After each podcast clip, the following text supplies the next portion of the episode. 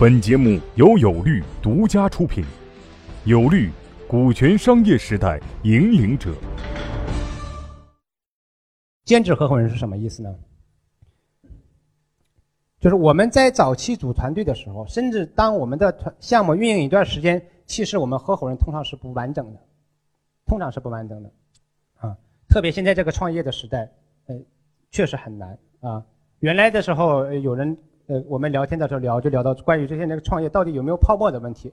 我一直的观点觉得是，我不认为有泡沫啊。为什么？就是我见过那么多的项目，绝大多数人在做创业的时候，他是经过理性的思考的。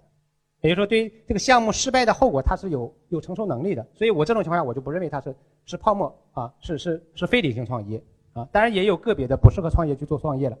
但是有一天呢，一个创业项目找我们聊的时候，他提到一个观点，我觉得是很有道理的。他说：“王律师，我认为现在创业泡沫太大了。”我说：“为什么有创业泡沫太大了？”他的观点是什么呢？就是 他会发现，他去找一个合伙人或者找一个比较厉害的人才的时候，变得非常困难。为什么会变得非常困难呢？我看中了杨总了，对吧？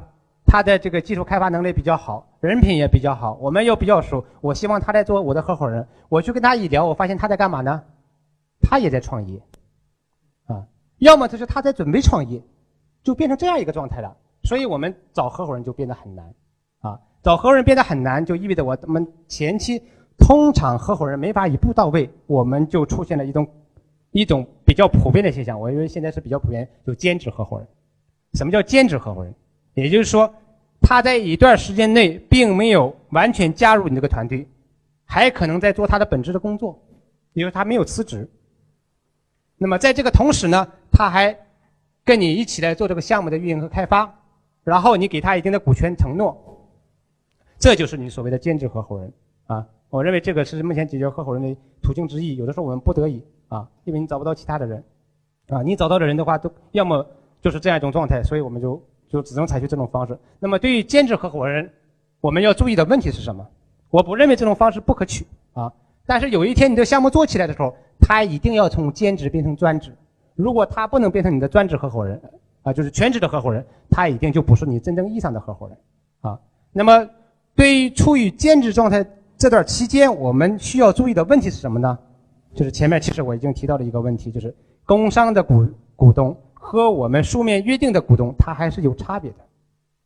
所以，如果你的创业团队里面有兼职的合伙人，那么我需要提示你的是，在他没有全职加入你这个合伙人团队之前，你是不能让他成为你的专、你的工商注册的合伙人股东。这是我认为应该坚持的一个基本原则。有没有例外情形？有，啊。但是，多数情况下，或者你能达到的情况下，那么都不要让他成为你的工商注册的股东，因为一旦让他成为你工商注册的股东了，你想把那股权拿回来就会变得很困难。